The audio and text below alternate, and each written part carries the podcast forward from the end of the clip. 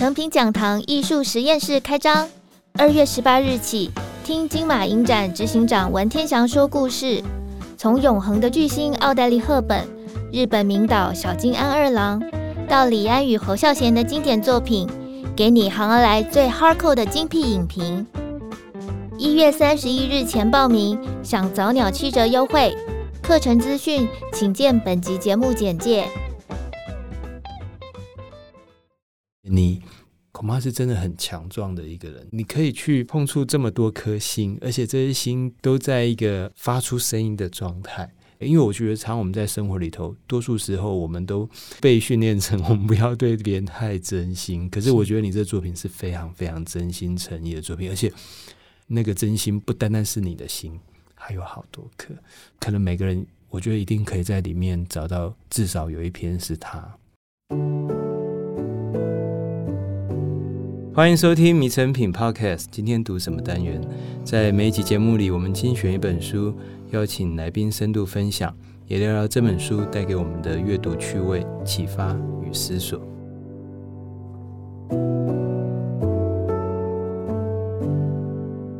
大家好，我是卢建彰。朋友们，你们会读诗吗？就算你们比较少读诗，我相信你们也会 Po 文。Po 文的时候，总是在字字斟酌，想让自己活得跟别人比较不一样。不管我们有没有察觉，我们都想要活得有诗意。今天的节目，我们邀请到诗人陈凡奇，他带着雾气跟我们分享他的新书《在雾中和你说话》。欢迎陈凡奇。迷诚品的大家好，大家好，我是陈凡奇。我刚是从雨中过来的，所以我觉得看到你就觉得很 熟悉哦。我们想要先请你分享你这本书的创作过程。哦，这本书是收录过去一整年在网络上进行的一个写作计划。然后，这个写作计划基本上是邀请网友或者是读者，用 Google 表单的方式，提供我非常多事件的线索，可能包含了这个事件里面的物件，或是这个关系里面的关键的，也许是场景，也许是发生的情绪，以及他想要对这个对象、这个关系说什么话，然后最终。传递给我，用我的方式，用我的理解来为他们发声，来为他们传递这一份需要被理解的感受和心情。因为我那时候看就觉得非常有趣哦，里面有一个委托，是这个是我在看书之前其实没有预期到的哦。然后我就觉得说很妙，其实这也很像我我小时候，是你还没出生的时候，那种很多电台 DJ 他们会 去念人家写的信啊。那个其实就是这整个写作计划最原本的用意。嗯，那我原本的定调是告诉读者与网友说，如果你有任何情况下面你没有办法传达的话语，可以借着这个媒介来去传达。所以后面所看到那些委托，其实就是经过整理以后。每一个委托者告诉我他最想要传递的想法，以及在阅读体验必须顾及上面，可能还是会附上一些他在表单里面原本有的前情提要。这样，然后我发现哦，这个一开始我有点没有搞清楚，是因为他都是从我开始，那我就想说，哎。是你啊？你怎么那么多样的生命？然后哇，这个人是海明威吗？然后后来发现啊，不是，我弄错了。这也是一种美丽的错读哦。那你为什么会想要用我这样一个第一人称来的？其实几乎所有的篇章都是使用我。我印象中里面应该是个位数的篇章才是用其他的人称。嗯、那大多数我都是想象我就是对方。就是以我的经验去套用对方的经验，但是试着去设想对方如果今天在这样的情况下面，或者是我是对方的时候，我会有什么样的反应和想法？也许有点算是套进别人的 某种躯壳里面，然后去跟他想要对话那个对象对话的感觉。所以在人称的使用上，几乎都是使用我。因为里面很多其实都是怎么讲分开吗？是，然后或者很想念哦某个人，我觉得，而且其实很多是相对复杂的那个心情哦。那那你应该会在这里头还是有所区分嘛？是，那你你是怎么去做这件事啊？我觉得，说实话，其实第一时间看到很多的委托的时候，很容易会有一种好像都差不多的感觉 就是你第一眼看下去，可恶，你怎么可以这样看待别人的悲剧？啊，不是，他可能第一眼你看到的，你就觉得就只是分手或者是两地分隔。但是，当你有机会、有时间更仔细的去琢磨它里面所叙述到的委托者所提供的细节，例如说两地分隔的话，它有可能是国内外有时差性的，那也有可能单纯只是南北的。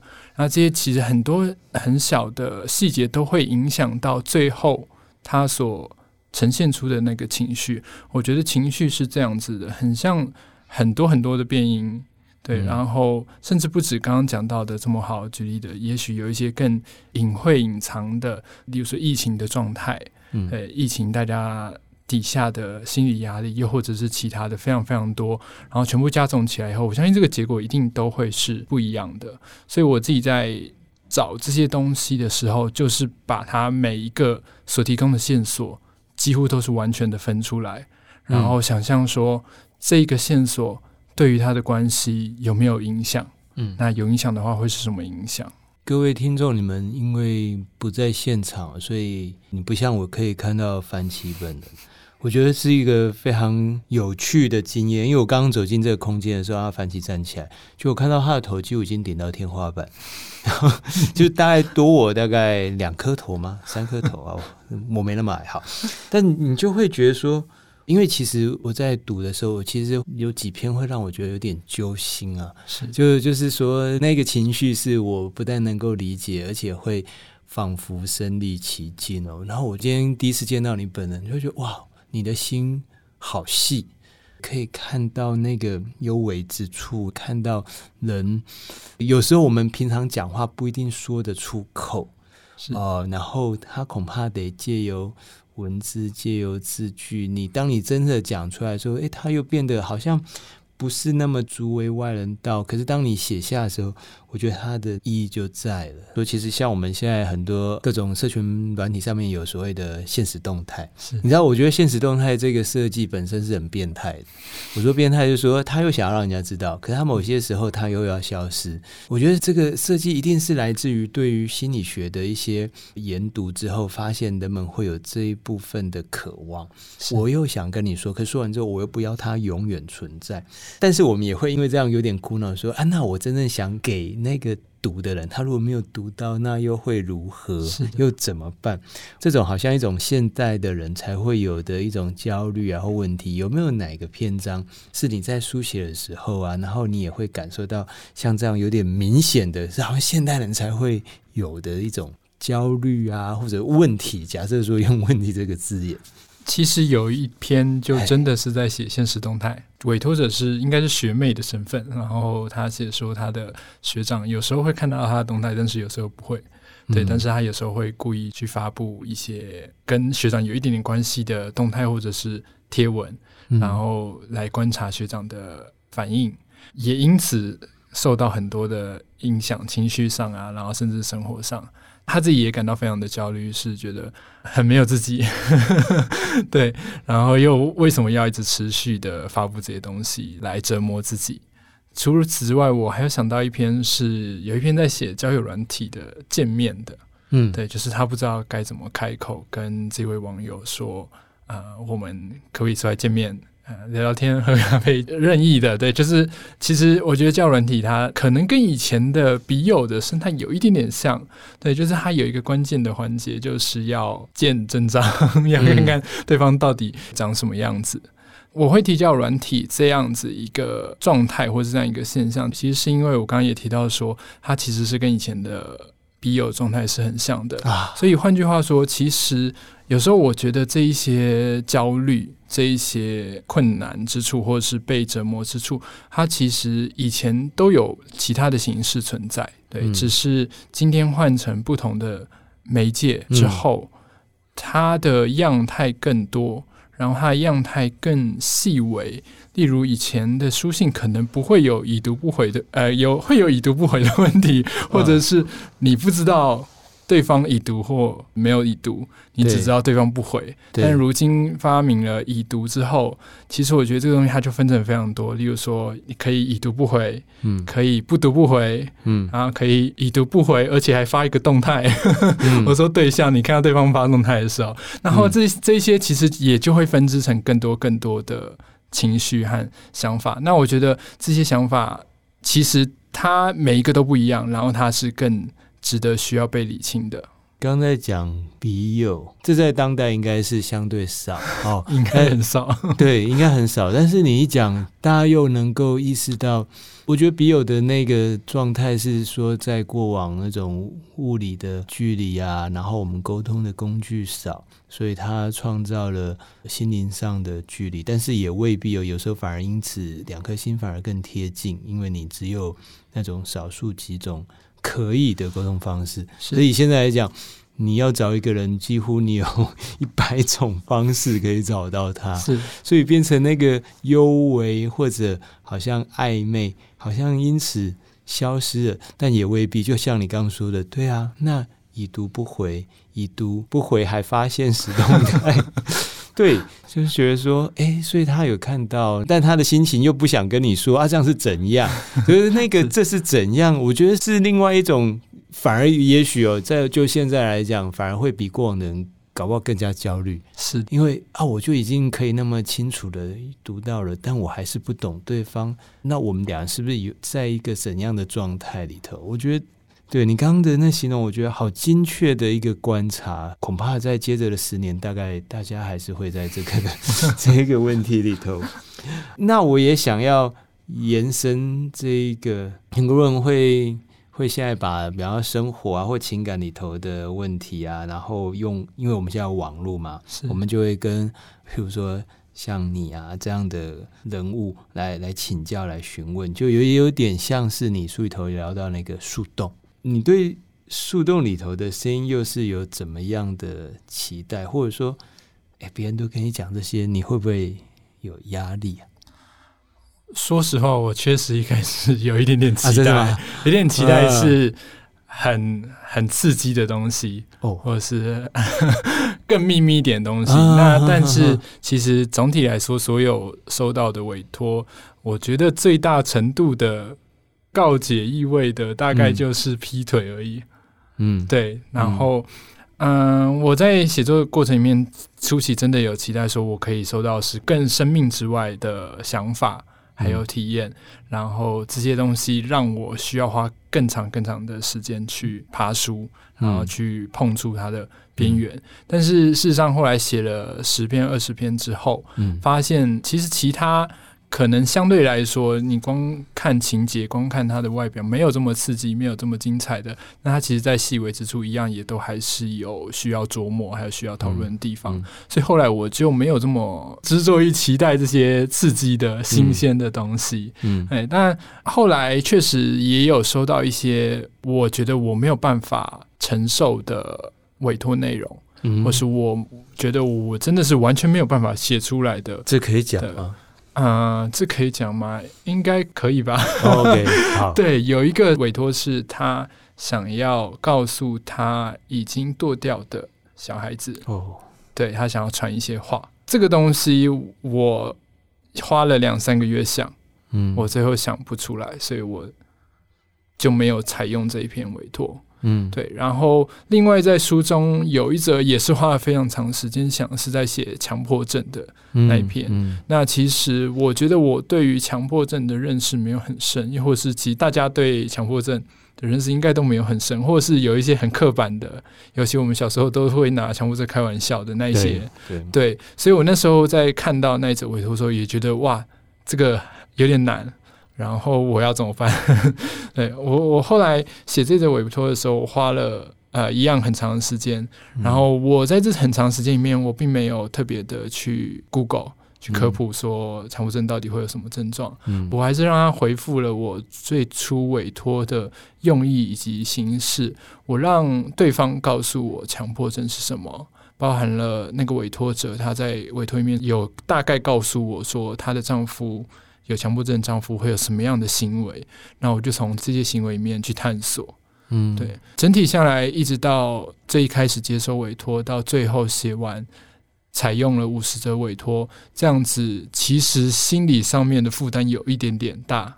嗯、对，就是每看一则委托的时候，你其实都要切换一个心情，你才比较有可能进去那一些委托者的诉说。所以要说压力的话，或者是某种心理上面的负担是有的。所以到后来这一系列的写作也速度越来越慢。我相信哦，其实我有一些朋友是当心理咨商师，然后也有精神科的医师哦。当然，他们是在职业上的需要，所以去进入到别人的情绪里头，但他们也会因为这样会有需要。呃，要要反过来，他们自己要去躺，他们叫做去躺啊，就是说，像比较荣格派的分析是要躺在椅子上，哦，然后把你的梦境啊，然后你生活里头的困扰情绪讲出来，所以他们叫做躺。所以我第一次在读你的作品的时候啊，我有吓一跳，我有想说，哇塞，这个人的他的心灵是多么的强壮，他竟然想出这样的一个创作主题，呃，想出来就算了。他还去做，哎，他真的做了，而且做的时间还有分量都不是浅尝辄止哦。然后我那时候就会觉得说，哇，这个人，嗯，很不简单，很不容易。因为某种程度哦，你也在用你的方式在解决，或者说参与某个人的难题或者困境哦。你进到那一个情景里头，我觉得那是。我们读书人现在谁不想要自己好好过就好了？就是然后自己的问题一堆。可是我会觉得你是在做一种祝福哦，就是说我们现在有很多公益团体是。那在我眼里头，其实你在做的事情跟他们是接近的。你们是在 回答公共利益的问题，因为我常觉得台湾当代最大问题不是经济问题，而是心理问题。然后愿意去参与或面对或者理解他人问题的，我都会很在乎、很珍惜，因为我觉得那表示你眼里头、你心里头不是只有自己，而这会让我们的世界好一些。然后我觉得更厉害的是，你再把它书写出来。对我而言，其实那是演员功课，那是譬如说我平常跟一些呃专业的表演工作者，他们就是好像说他们要进入到那个角色，那我就看你在写啊，你不就是在做这件事吗？我觉得很厉害哎，是。很厉害 哎，所以我自己反而会觉得说，你这个虽然这真的非常累人，但是也许他在未来，当你在参与他人的生命之后。我相信这个未来应该会在你的生命里头，它会用创作形式在变形、在变化、在进化、在孕育，成为另外一种果实。我还蛮期待的。好的，对啊，因为我我都会觉得是这样。当你愿意为别人付出的时候，很奇妙的就会有一些祝福回到你身上。只是也许你还没领到啊，当然这本书也是了啊。对啊，因为因为对啊，不是每个人都会想到这样一个 idea，然后还愿意去去把它给做出来，这不是容易的一件事哦。这个各位听众朋友，如果你不相信，那你就找你的朋友，你试着为他们做这件事看看，做一个，我觉得你应该就会知难而退了。所以。我是还蛮佩服番茄的。好，我我也聊一些跟我自己有关的，就是说，其实像我自己拍广告，我们很多时候也是在接受别人的委托。然后我很爱分享一件事，就是常客户告诉我们他想要的，但是我不一定会照单全收，因为常常我们想要的不一定是我们需要的，而我的工作是应该是提供他们需要的。而当我提出他们需要的，他们会。不一定能够立刻理解这是他们需要的，他们还是 会提出说：“哎、欸，那我我这不是我想要的。哦”那但是我我觉得无论如何，这都还是在一个善良的一个彼此的交流里头，是就是我们很努力的在想要帮别人把故事给说好。其实我我常会觉得说好故事，它那个好，它可以放在前头，也可以放在后头。是说一个关于好的故事，跟把故事给说好，它有时候好像两件事，但它某种程度也是同一件事情。那我就也很好奇，就说，那你你是如何看待你在做的这整件事情呢？你是怎么样看到这些线索，然后再发展成文字？就好像我，我也是，你知道，很多时候客户并不知道他自己的状态，他的样子，然后我得搞不好有时候比他还了解他，或者比他还了解他在别人心中的样子。是，那我也很好奇说，说那你呢？你是怎么做你的功课？你是如何做的？其实跟卢导刚刚说的有点相近。我觉得每一则委托委托者，他们也很清楚他们想要说什么，或是他们提供委托文字都是非常。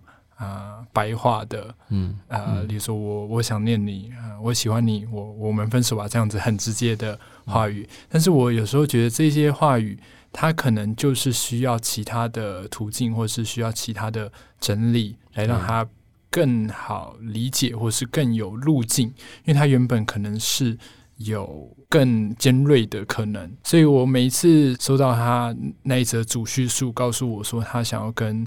这对象讲的那一长串话的时候，我其实多数时候不会往这个话里面钻，就是我不会往，比如说他说他想念，我不会一直专说他的想念是怎么样的想念，而是我更常会去想象他的故事的前后，他。过去跟这个对象可能发生什么样的事情，所以最终导致他想念他，又或者是他在向这个对象讲这一段话之后，他会有什么可能的生活？对，我常常会用这个方向去想，很像是也有很多的电影导演常常会说，他们想要拍某部电影，就是因为他们可能看到了生活中一个集锦，然后开始去想象这个集锦的后续，看一对老夫老妻在吵架，他就突然想象他们回家之后会是怎样，最后发展成一部作品。有时候我觉得我在写这些委托的状态，也有一点点是这样子。那也或许这些主体的委托的呃话语。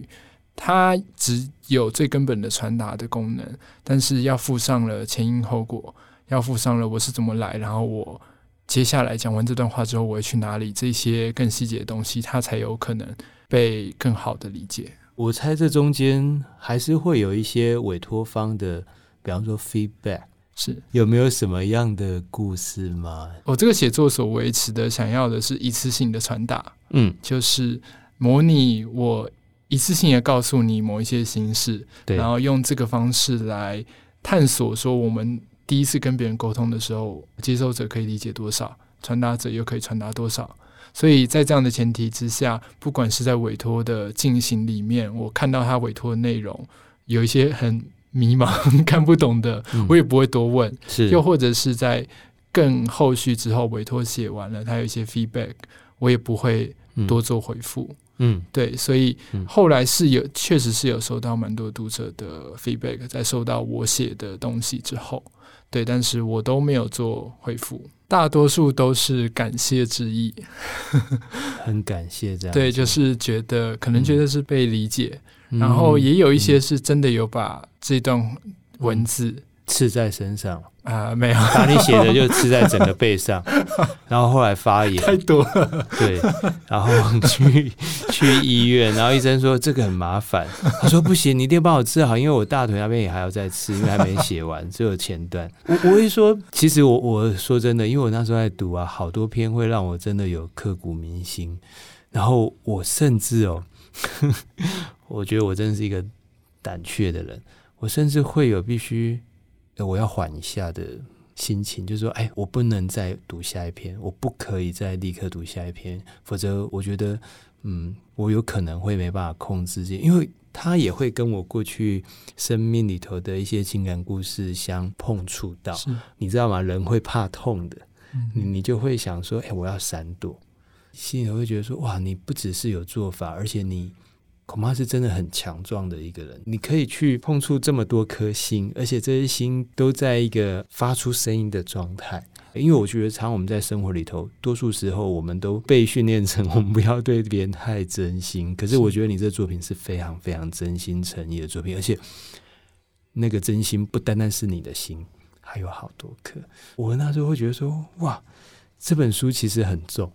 不管在设计或编排上，它都有一种呃，在雾中的那种气息，是很清爽干净的。但是我觉得它是，可能每个人，我觉得一定可以在里面找到至少有一篇是他。是，我就也会好奇，这是你原本设定的吗？像我刚刚就是作为一个读者，我分享了我的感觉哦。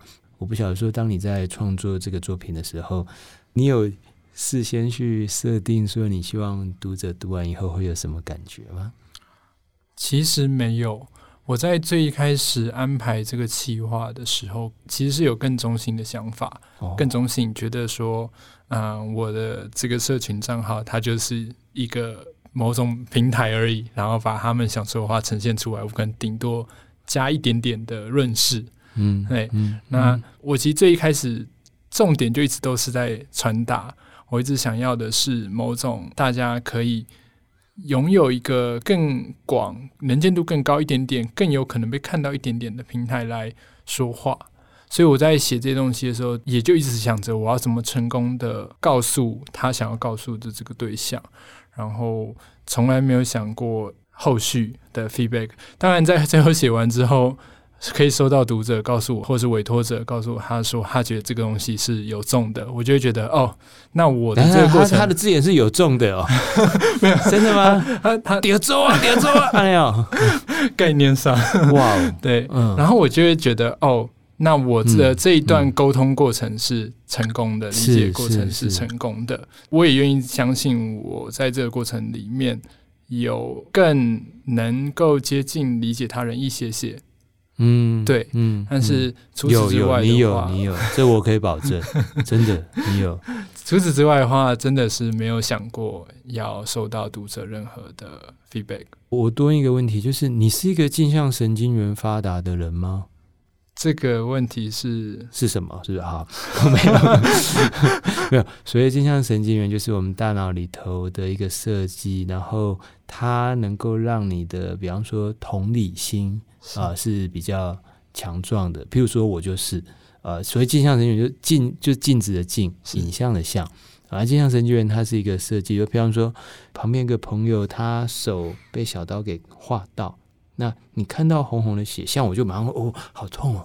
所以我不太能够旁观别人的痛苦，因为我的痛苦可能会是比对方还痛苦。但是我在你的书写里头，又会觉得说，你好像在这一部分是，我不晓得是。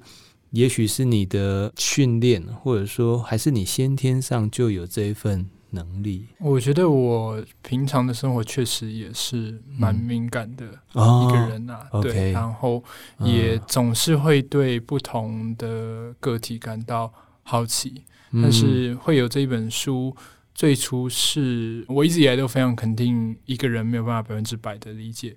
另外一个人，是对，但是这件事情不代表我们要否定理解这个过程，嗯，而是更应该要时时检视自己理解的程度。如果没有办法到百分之百的时候，嗯，那我们现在在哪里？我们对某一个人的认识在哪里？嗯，那我想这本书就是对于我自己的意义，也许就是不断的检视自己理解他人的程度，然后不断督促自己说，面对每一个陌生的。个体，甚至是熟悉的友人的时候，我都要提醒自己，在每一个理解上面都要更仔细，然后要为理解永远的持续的前进。听起来好正向，没有没有前进好正向。但我我懂你在说什么，因为常常我们现在好像可以让我们理解对方意见的沟通工具变多了，但很多时候我反而觉得我们。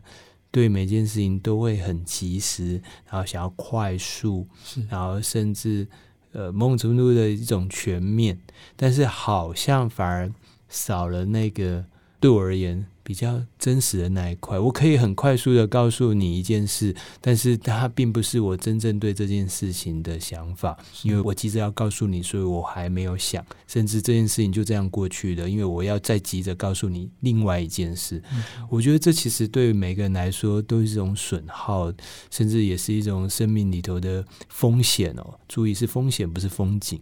呃，风险跟风景是截然不同的事情。我觉得我们一直错过了很多风景。那这搞不好才是我们在这个世界生活里头相对大的风险哦。我想到你之前的书叫做《下雨的人》，是，然后到现在在雾中和你说话，我自己会有一份解读，就是诶，他都给我一种是在迷蒙中却又想要看清、想要去碰触或理解对方的心意。那就我也很好奇，说为什么你会喜欢，比方说在书名上啊、哦、描写这两种有点相似，但是又不同的那种情绪。